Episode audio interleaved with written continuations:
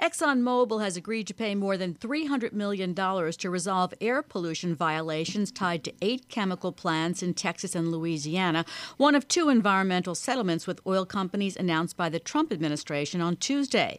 The cases are among the most notable environmental enforcement actions by the Trump administration, with at least one target that hits close to home. Secretary of State Rex Tillerson, of course, was chief executive officer at Exxon until late last year. Joining us is Pat Parenteau, a professor of environmental law at Vermont Law School. Pat, Scott Pruitt, the head of the EPA, is leading the efforts to roll back Obama era environmental regulations, including the first limits on carbon dioxide emissions from power plants. So, does this settlement surprise you? No, it doesn't surprise me. I'm, I'm glad to see uh, that EPA and the Justice Department have reached an agreement with Exxon to correct the violations at these facilities, but it has to be noted that these are cases that have been in, in the works for quite a long time.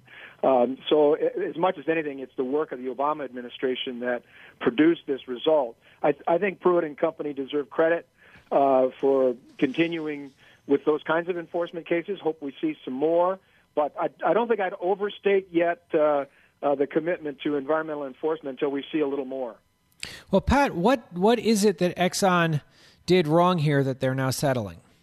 Well, they, like other uh, companies that run these refineries, uh, flare off a lot of the gas, the excess gas, and that includes volatile organic compounds, some of which are quite toxic.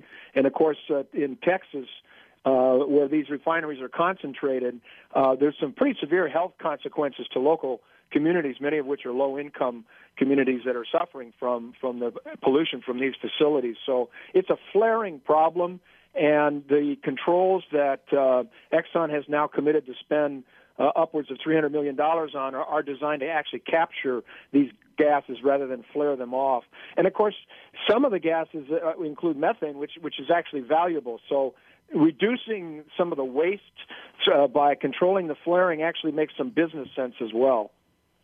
Pat Pruitt is pursuing what he calls a back to basics agenda. He says he'll prior- prioritize action on traditional pollutants. What does that mean exactly?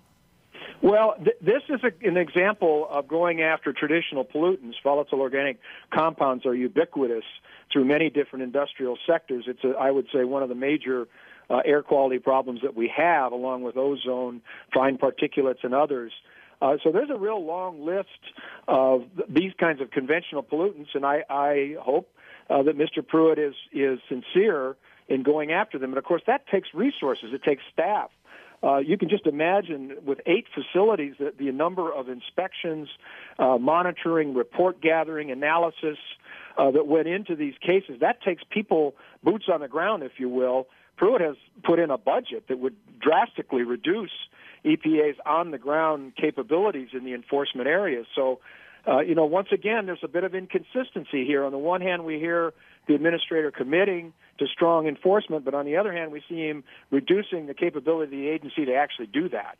Well, one other area that uh, I think is kind of interesting is if you've there, there's obviously a push at EPA under under Mr. Pruitt to avoid taking action against uh, carbon, you know, in the atmosphere and and things that uh, you know global warming type things. Um, is there a way for him to steer the agency to only go after traditional pollutants without also uh, looking at carbon issues, or can they really be separated out that cleanly? No, they can't be separated out either technically or legally because the Supreme Court has ruled that EPA has a mandatory obligation to regulate carbon from these facilities, oil refineries in the cases that we're talking about, but many others, power plants, cement plants, and so forth. And un- unless uh, uh, EPA changes its endangerment finding, and uh, which is very unlikely and would certainly be challenged in court, um, EPA really doesn't have the discretion not to regulate carbon from these facilities. And of course, the Clean Power Plan was designed to shift away from a lot of the most polluting uh, industry, uh, power plants, I should say, that would have the benefit of reducing a lot of the health effects of more conventional pollutants as well. So by not really regulating and shifting away from coal-fired power plants, uh, you're also allowing these other air quality problems to continue. Pat, in about 45 seconds, but tell us about the second agreement uh, announced with Denver based PDC Energy.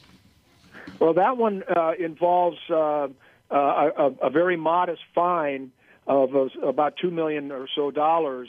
That's really kind of a token uh, penalty that that will not have a great deterrent effect, um, and it, it it's done in conjunction with the state of Colorado. So there's some cooperation involved with that, which is a good thing. Uh, but but by itself, it's not a major enforcement action. I would say it's not going to have a significant effect on the industry.